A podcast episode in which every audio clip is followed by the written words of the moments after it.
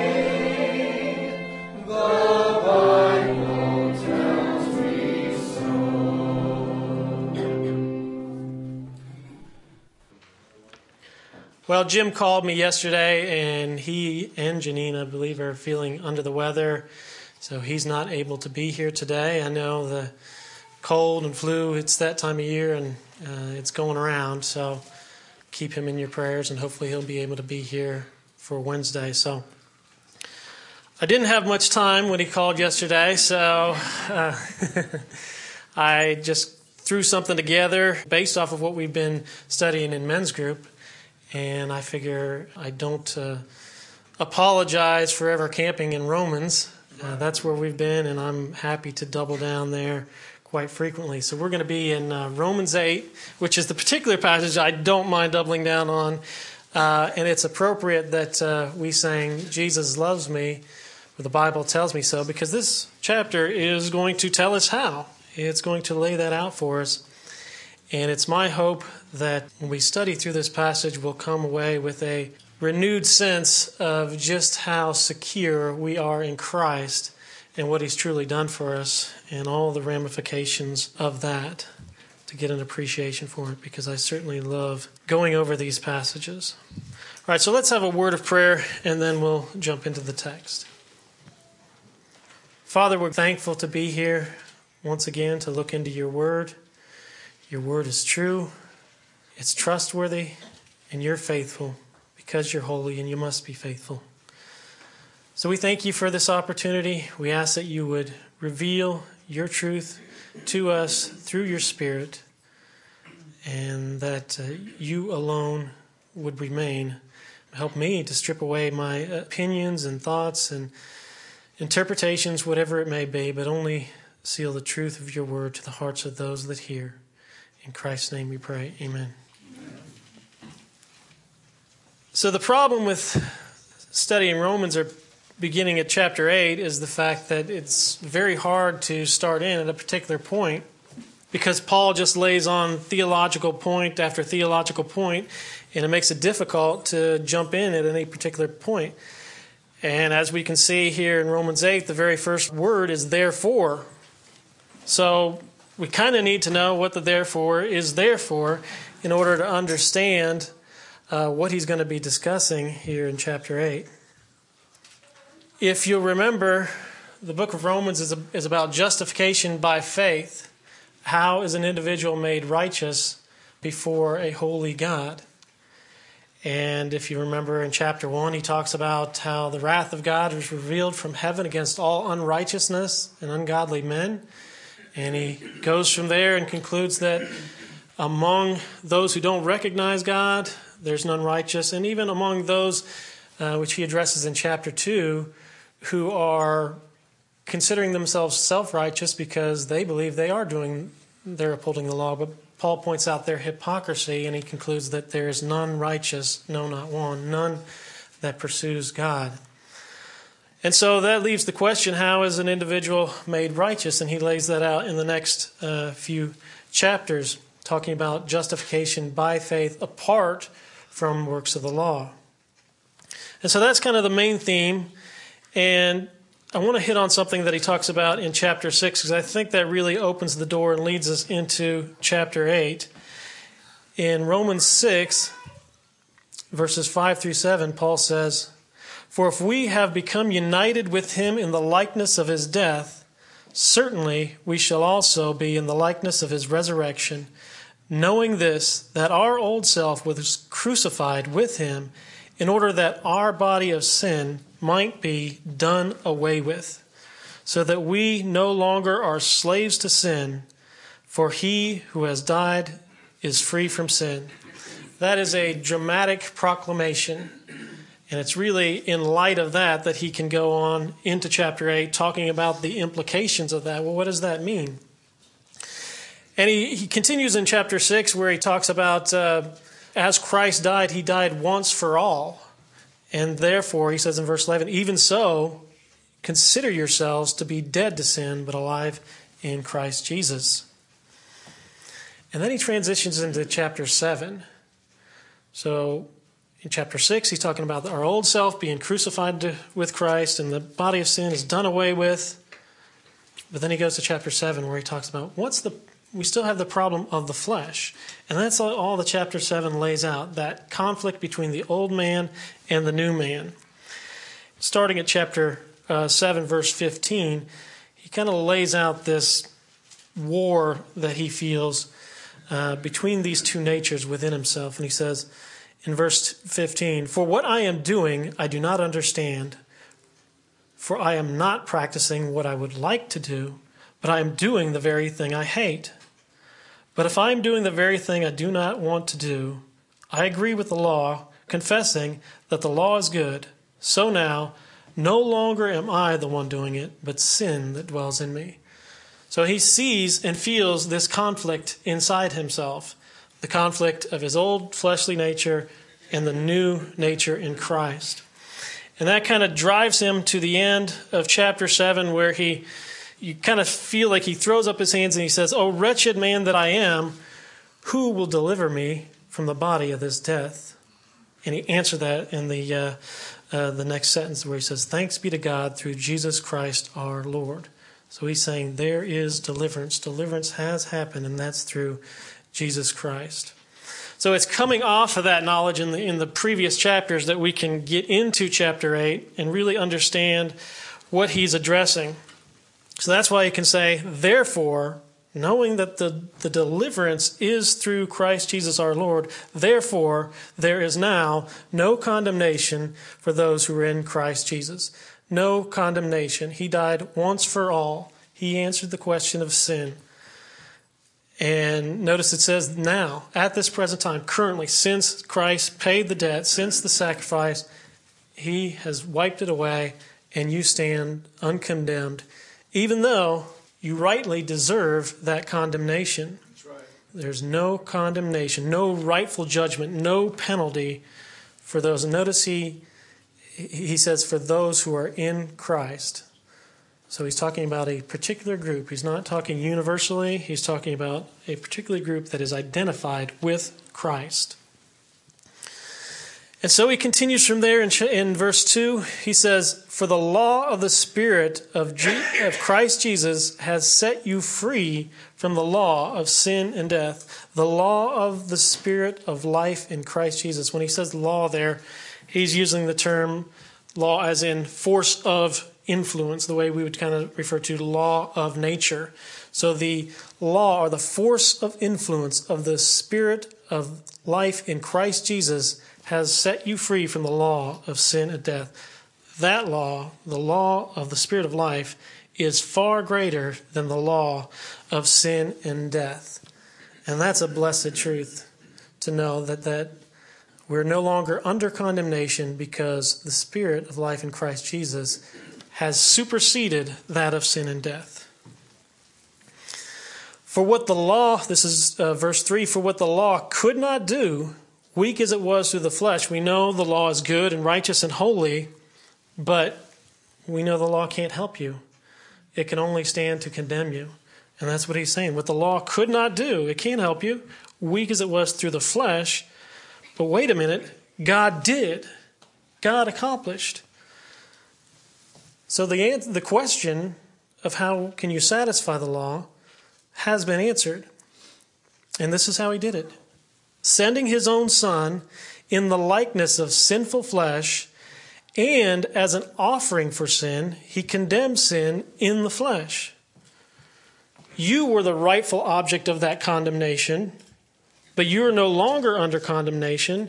And now he's flipped the script and condemned the sin that was just condemning you previously. That's a level of sovereignty that is hard to wrap your head around that you are not under condemnation, but the sin that stands to condemn you, that is under condemnation.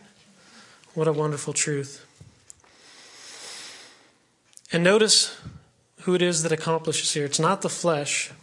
It's not the it's not your sin, it's not the law, it's not you. It's God did through Christ. He accomplished all his will.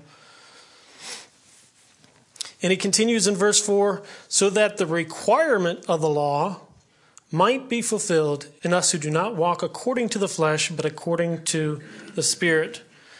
The just requirement of the law was fulfilled. The law is good and holy, and so are its requirements, but they were answered. The question is no longer out there lingering how shall we satisfy the law? God did, through Christ, He fulfilled the demand of the law. So we ought to stop thinking that we can somehow satisfy a demand that's already been met. He accomplished it. And the law is just and it is fulfilled. And he continues in verse 5 For those who are according to the flesh, and notice there's two groups here, two separate groups. Those who are according to the flesh set their minds on the things of the flesh, but those who are according to the Spirit set their minds on the things of the Spirit. Two separate groups. They're not crossing over, They're, they have a different mindset. And when he's talking about mind, he's talking about perspective or attitude or, or, or your worldview and understanding. It's uh, that which is inner, which influences the outside. Those who are according to the flesh, they can think nothing but the flesh. Those who are according to the Spirit, the things of the Spirit. They stand in contrast of each other. And now he's going to give us a little more insight into that fleshly mindset. When he says in verse 6 For the mind of the flesh is death, but the mind of the Spirit is life and peace. Completely opposite perspectives. The mind of the flesh, death the Spirit, life, and peace. Two opposing worldviews that stand in contrast to each other and can only be accomplished if the Spirit of Christ is in you. But he continues giving us a little more insight into this mind of flesh when he says, Because the mind that is set on the flesh is hostile to God. Notice that it's not just that the mind of the flesh is unaware of God or some type of neutral state, it's actually working against the other way in that it is hostile towards God. For it does not subject itself to the law of God. Why? For it's not even able to do so. And those who are in the flesh cannot please God. That's why Jesus says, Why do you not hear my voice, even because you are not my sheep? You you have to be a sheep to attune yourself to the things of God. Hostile to God, and that's really what we see. I frequently look at the uh, Freedom from Religion Foundation's website for some reason or the other. You know how you look at various websites, but I, I just I go there because I find it fascinating that when I they advertise themselves as freedom from religion. But if you go to their website and you read all the links and stories, it's always stories about Christianity or prayer in school or some other thing. It's not really freedom from religion, it's freedom from Christianity. That's the one that they're hostile towards, that they're working against. So we really see that played out in, in the world. I've never heard of that. Is, is that a movement that's going on? Yeah, it's Dan Barker's. You, you might have heard of him before, but uh, it's his website. I, I don't even recommend getting involved. Going to out. But yeah. And you think they don't go for religions like, oh, say, Islam? Right. Yeah. Yeah, no one really spends a lot of time trying to prove Islam is is is wrong or Santa Claus or whatever else you believe doesn't exist. But it's that it's that attitude and mindset of God doesn't exist and I hate him. And that's what, what we see right here. That's that's exactly what Paul is saying. Yeah. And I give Jim credit for that. I stole it from him, so I'm not trying to claim it as my own. Well, he stole it from someone else. Yeah, probably. So. All right, so he continues off of that explanation of what the flesh is, how it's hostile to God, how it can't please God, and transitions into that and pivots and says in, in verse 9, however, you are not in the flesh, but in the Spirit, if indeed the Spirit of God dwells in you. But anyone who does not have the Spirit of Christ does not belong to him. The Spirit of Christ dwelling in you transforms you from your old self of flesh into a new creation so that you don't identify with that anymore. That's not who you are. It's been nailed to the cross, it's been taken away. And that's why Paul can say in uh, 2 Corinthians if anyone is in Christ, he is a new creature. The old things pass away. Behold, new things have come. That's the transformational power of the Spirit. And note here another very interesting thing about verse 9 here is that he starts the verse by saying, If indeed the Spirit of God dwells in you, and then he contrasts that, but if anyone does not have the Spirit of Christ, he does not belong it. Notice how he just interchanged Spirit of God with Spirit of Christ. What does that tell us about Christ? That his Spirit, and he is God, yes. Those who belong to Christ have his Spirit. There's no condition or state of belonging to Christ without His Spirit taking up residence in you in an individual. There's no way to um, approach Christ outside of that. And so he continues in verse 10 But if Christ is in you, though the body is dead because of sin, yet, standing in contrast that, despite that, the Spirit is alive because of righteousness. Despite the flesh being dead as a result of sin, yet your spirit, through the power of his spirit, is alive because of his righteousness. And he uses the example of the resurrection here in the latter half of this verse 11. And he says, But if the spirit of him who raised Jesus from the dead dwells in you, then he who raised Christ Jesus from the dead will give life to your mortal bodies also through the Spirit that dwells in you. What a marvelous example to look to the resurrection, look, look to Christ, and to see we have that same guarantee that Christ had in being raised from the dead. That same Spirit is within us, and as such is a guarantee of our future resurrection and glorification as well. That's amazing. And, and, I really hope we can get a sense of appreciation just how secure we are and how wonderful his promises to us are because they are magnificent.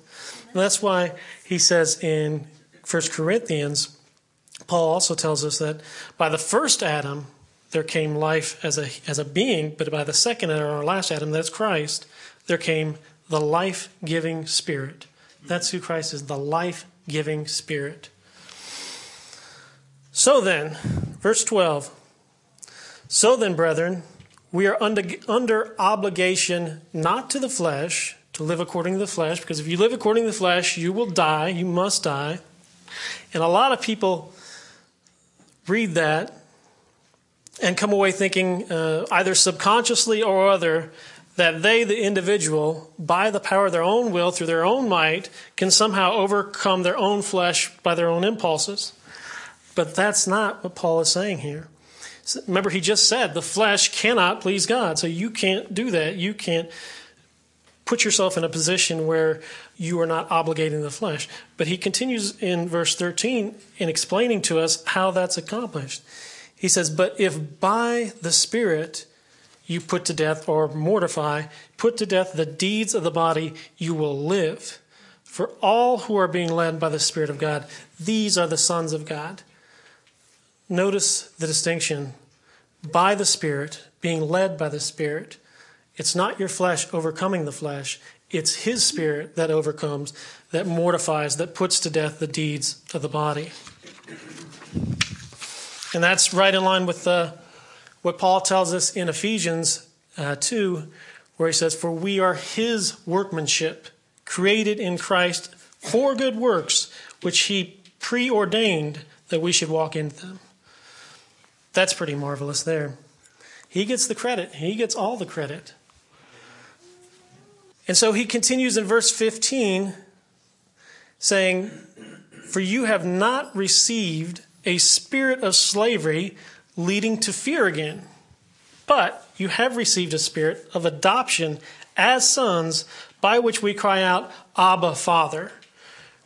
Fear was our former state, but in great contrast to that, now, with the Spirit of Christ, we can approach Him the same way a young child can approach his father and run to him knowing he will be received. He can cry out, Abba, Papa, Father, and not have any fear of being rejected.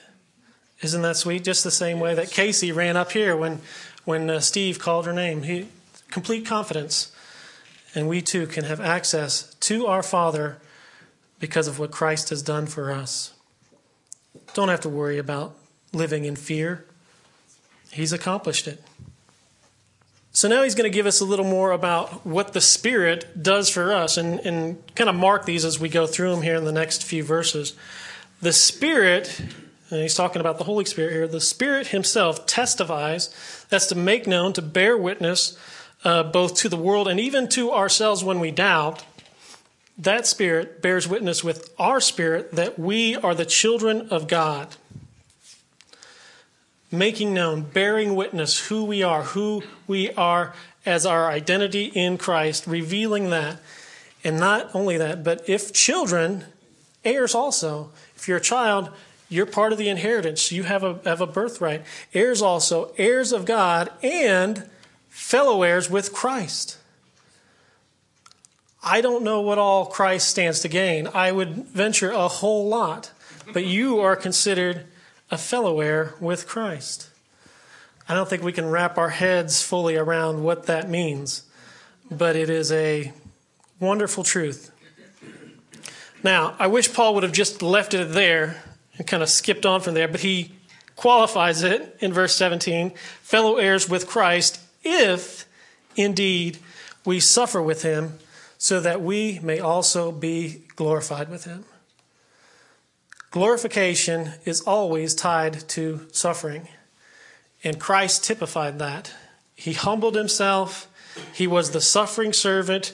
And because he suffered to such a greater degree, his name will be held above all other names.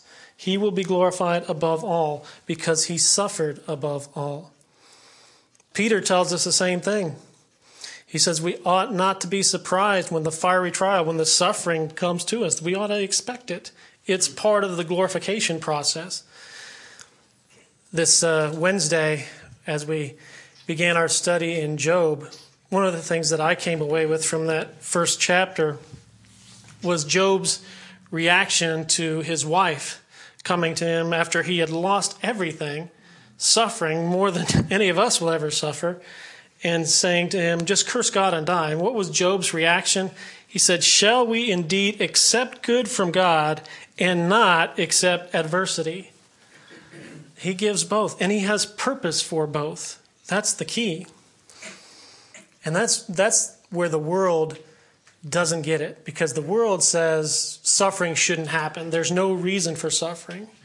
You shouldn't, there should be no suffering in the world.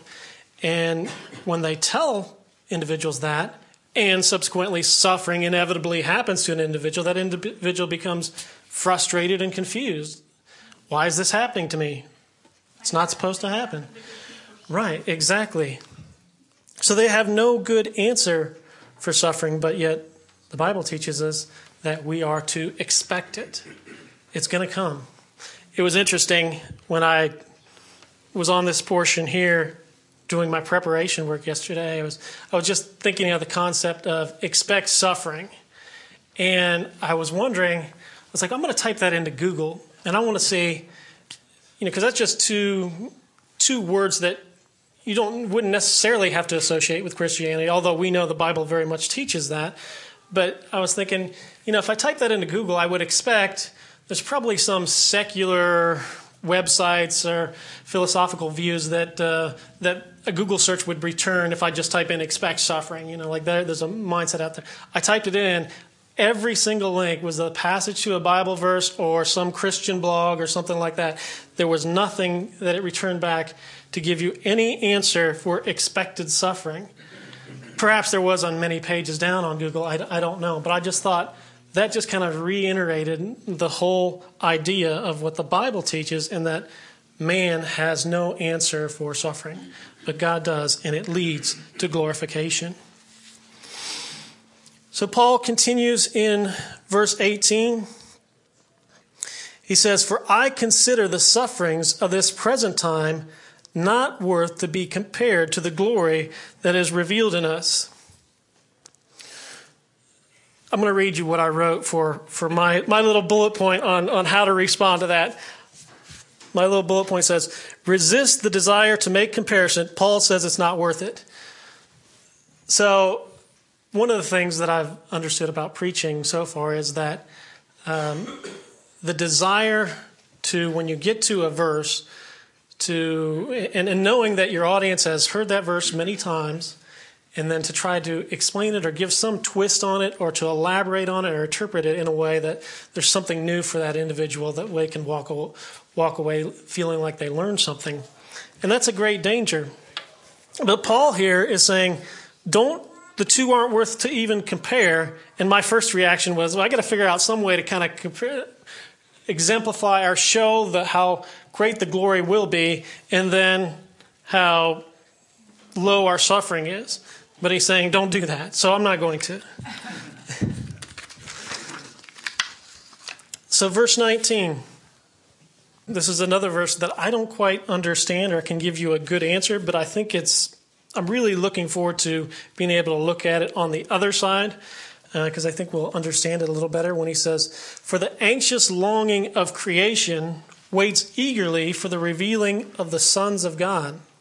Remember, he just talked about us. We are the sons of God. We're, we stand to inherit.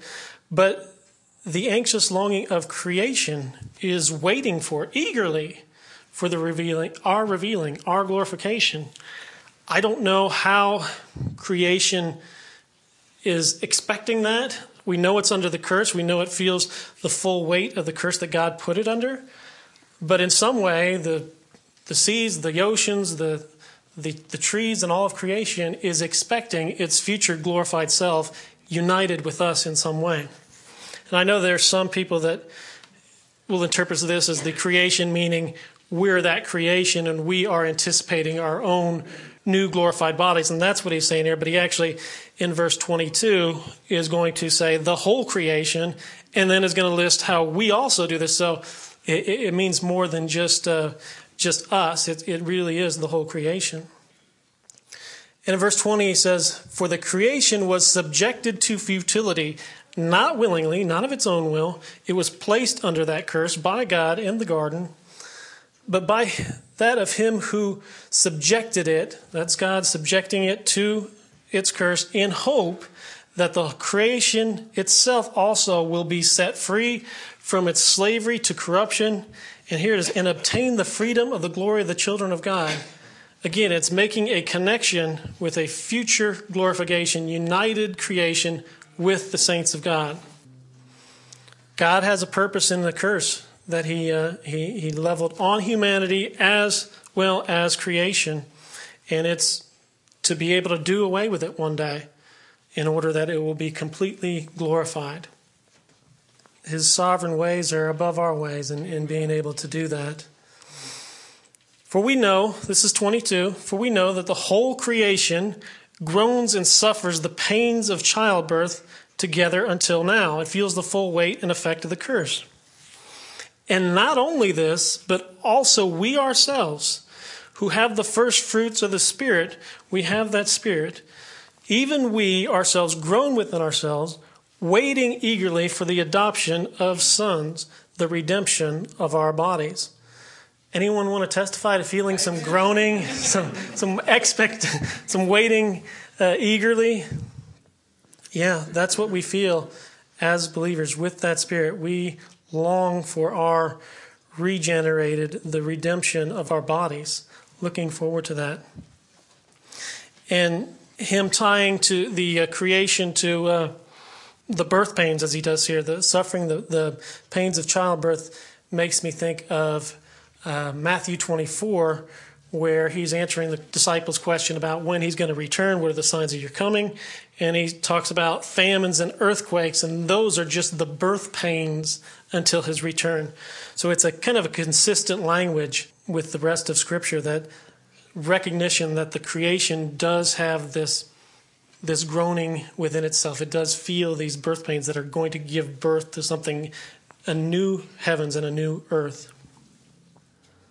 This redemption of our body, this uh, adoption of sons that we're eagerly waiting for, it's in that hope, as he's going to say here in verse 24, that's the hope in which we were saved to. For in that hope we were saved. Not merely a salvation of just an idea or something that sounds good. No, it's a salvation to an expected and promised reality of a future glorified body. So, just as sure as we know that we've been saved, we know that we've been saved to a particular future restoration and re glorification of a, of a new body. And that's what, we, that's what we call the blessed hope. That's what we are to hope for. And he says, But hope that is seen is not hope. For who hopes for what he already sees? You have it there in front of you. You're not hoping for it, you already have it. But uh, we know hope here, here is in a, a realized, actual expectation. It's not a could happen, might happen. No, it's a it's a promised reality and something that we are just waiting for it to come about because we know it's been promised and God keeps all of his promises. So we wait for it eagerly. But if we hope for what we do not see, we persevere, we, we wait eagerly for it with perseverance. In the same way, he says in verse 26, in the same way, the Spirit also, okay, in the same way, in what way? What's he talking about there? And I think he's talking, he's referencing back up to uh, verse 16, where he said, The Spirit himself testifies with our spirit. So he's, he's talking about the Spirit here and he's continued addressing another function of the Spirit. In the same way, the Spirit testifies with our spirit to reveal who we are. In verse 26 here, in the same way, the Spirit also helps us in our weakness. So it testifies with us, revealing who, are, who we are. It helps us in our weakness. And here's specifically how it helps us. For we don't do not know how to pray as we should. Have you ever had a prayer that you, after you prayed it, you're like, that wasn't very good. I kind of rushed that one. I kind of got through that one, and man, I forgot to mention this, and uh, I didn't mention that. And I, you know, I had I had this big plate of food in front of me, and I kind of wanted to get to that. And I was really probably thinking about that more than I was thinking about the prayer. Yeah, we've been there, but what Paul is saying, that's always true. Our prayers are never good enough. And he's saying that the Spirit intercedes for us because of that weakness. For we do not know how to pray as we should, but the Spirit Himself, the very Spirit of God, intercedes for us with groanings too deep for words. Have you ever heard someone pray and it's like, man, that was really eloquent prayer. I wish I could have prayed that the way they said that? Well, here he's saying that the Spirit prays to God with words that can't even be articulated. They can't even be they can't even be said. They can't be comprehended in a language. And he says that they're groanings. The word there that he uses for groanings, uh, stenagmas, is the Greek word, and it's the same word that's used in used by Luke in Acts chapter seven, when he says uh, of of Israel in its uh, bondage in Egypt, where it says, I have certainly, this is God speaking, I have certainly seen the oppression of my people in Egypt and I've heard their groanings and I've come down to rescue them. That's the same groanings that he, same word that he uses here to talk about the Spirit interceding with groanings for our behalf. God hears the groanings of his people. So, how does this intercession get through to God? He's going to explain here in the, in the next verse. Verse 27. And he who searches the heart, that's God, we know God searches the hearts of men, knows what is the mind of the Spirit, the mind, the mindset, the inner perspective that determines outward behavior. He knows what that mind is because he intercedes for the saints according to the will of God. God searches the heart, the heart of his saints, finds the intercession of his own spirit, and is satisfied. And all of this is determined by him in the first place. That's a wonderful degree of sovereignty.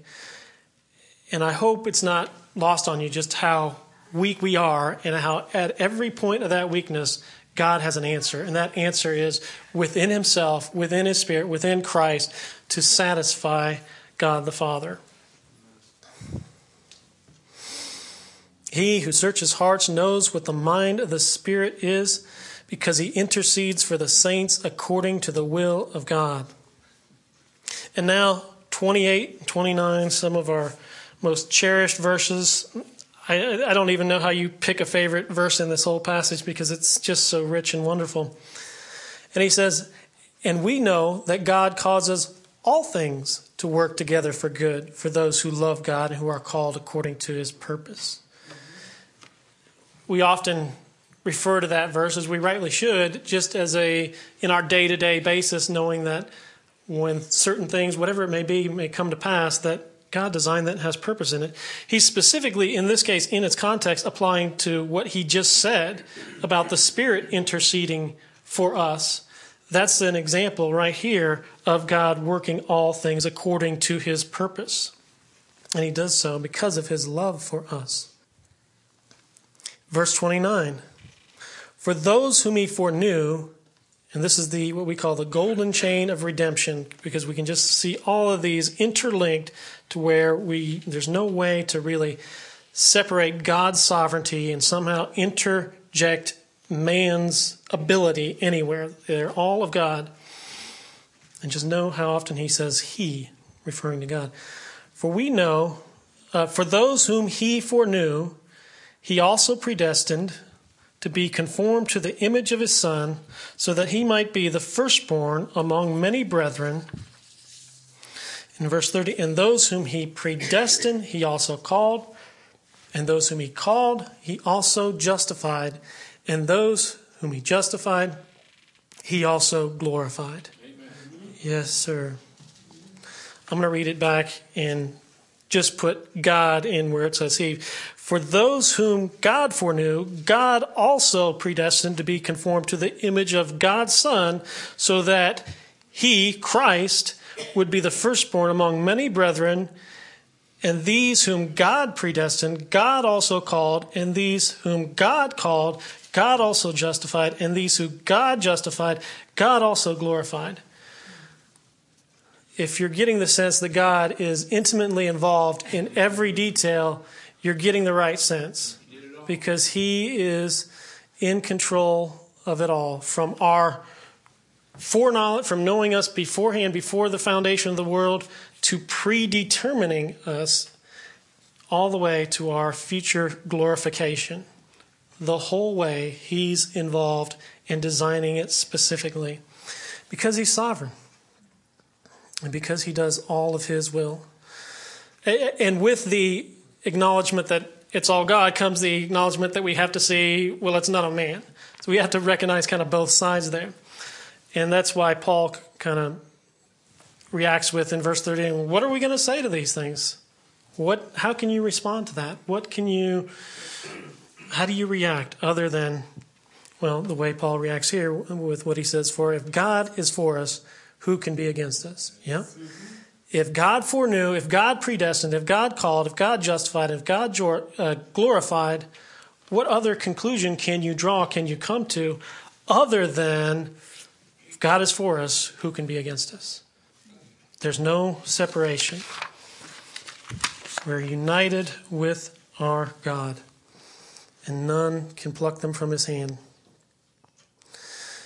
And now he's going to give us a little bit little bit of an example here as just a to explain to us how God really cares for us, how God is for us.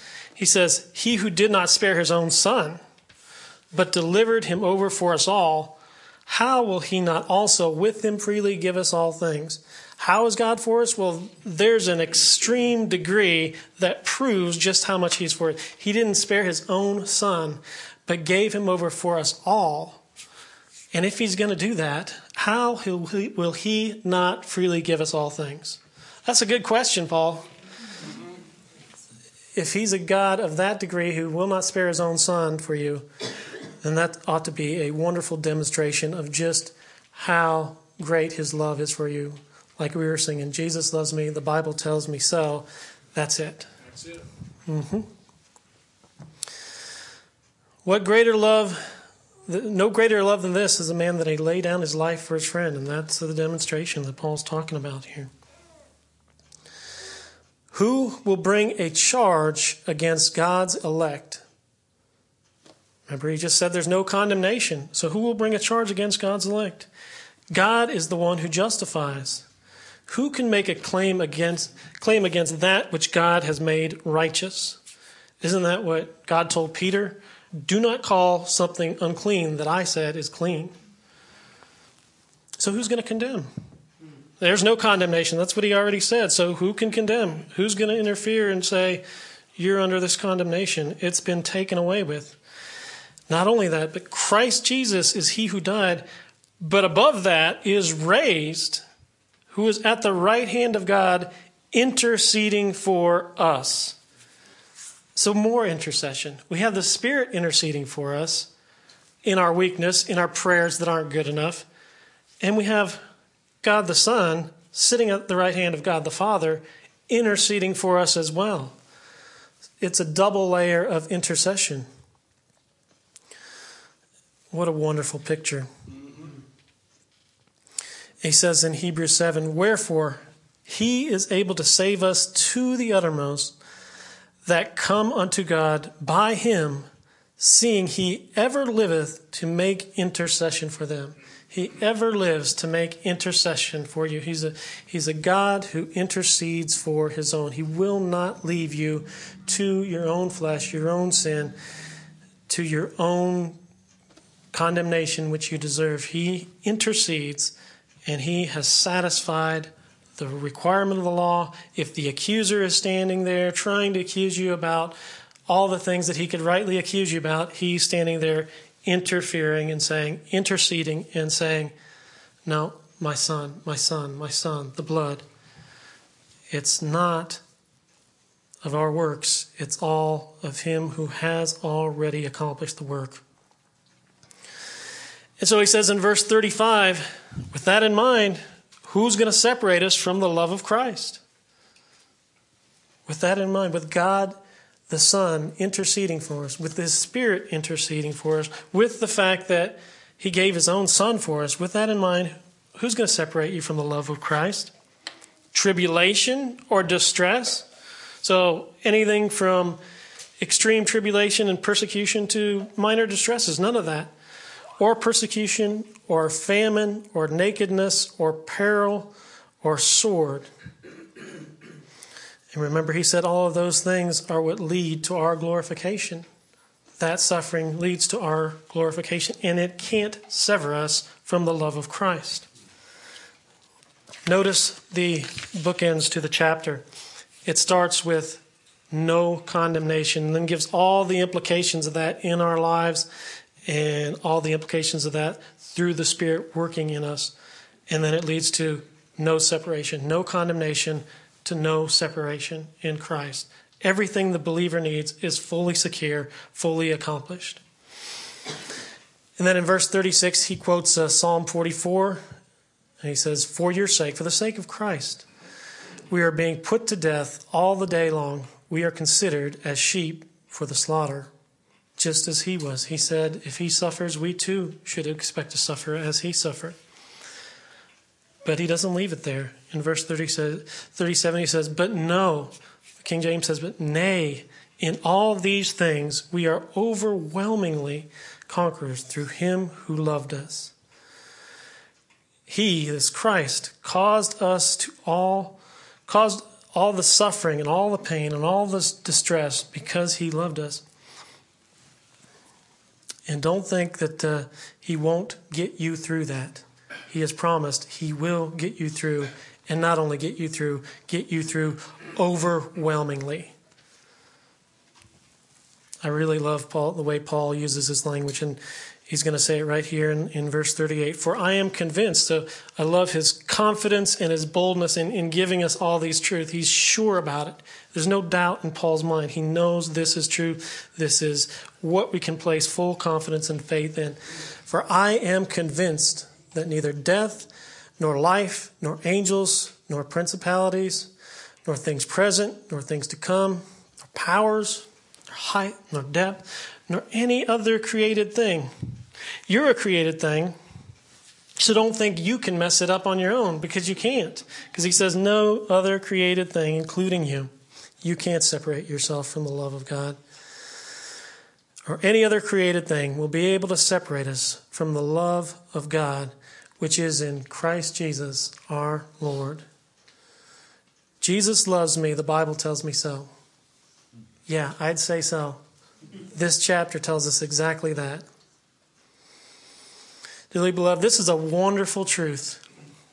I really hope you get some sense from this chapter of just how secure you are in Christ. He holds you secure in the palm of his hand. He bottles your tears. He knows you're coming. He knows you're going. And when he's tried you, you will come forth as gold. Praise his name. Let's pray. Heavenly Father, you're a thrice holy God. And we look into this chapter. It makes our heart leap with joy to read the things that you have done for us, all that you have accomplished for us, despite our weakness. We just give you the praise and glory for it all, Father. We're so thankful for your Son. We're so thankful for your grace, your mercy on undeserving sinners. You came and sought us and bought us with a great price. And you have secured us all the way through. And we long for, the, for our glorified bodies when we can be with you in a new creation, glorified and being joint heirs with Christ. We don't know what all that means, but we know it is wonderful and we long for it. We ask that you would be praised throughout this week. We ask that you would be with our pastor. We ask that you would allow us to embody this truth. Let us live it as we go forth into a world, a world that is very dark. We just saw yesterday as we see once again your, your truth, your word testifies that uh, those who are your people will be hated. And indeed, they were yesterday when someone with hate in their heart went in into a synagogue and killed people just because they were Jews. Lord, your word is truth. We know you will protect us. We know you will bring us through these things overwhelmingly, and we praise you for it. And as we go and throughout this new week, we just pray that we may be that light in a dark world, and that if anyone asks for the hope that is within us, we would be quick to give them your truth and to share your gospel and the good news about our Savior, Jesus Christ. In his name we pray. Amen.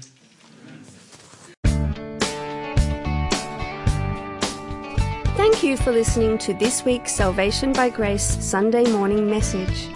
Please visit our website at salvationbygrace.org for weekly updates and our ever expanding archives. Join us again next time as we delve into the Word of God and study His sovereign grace.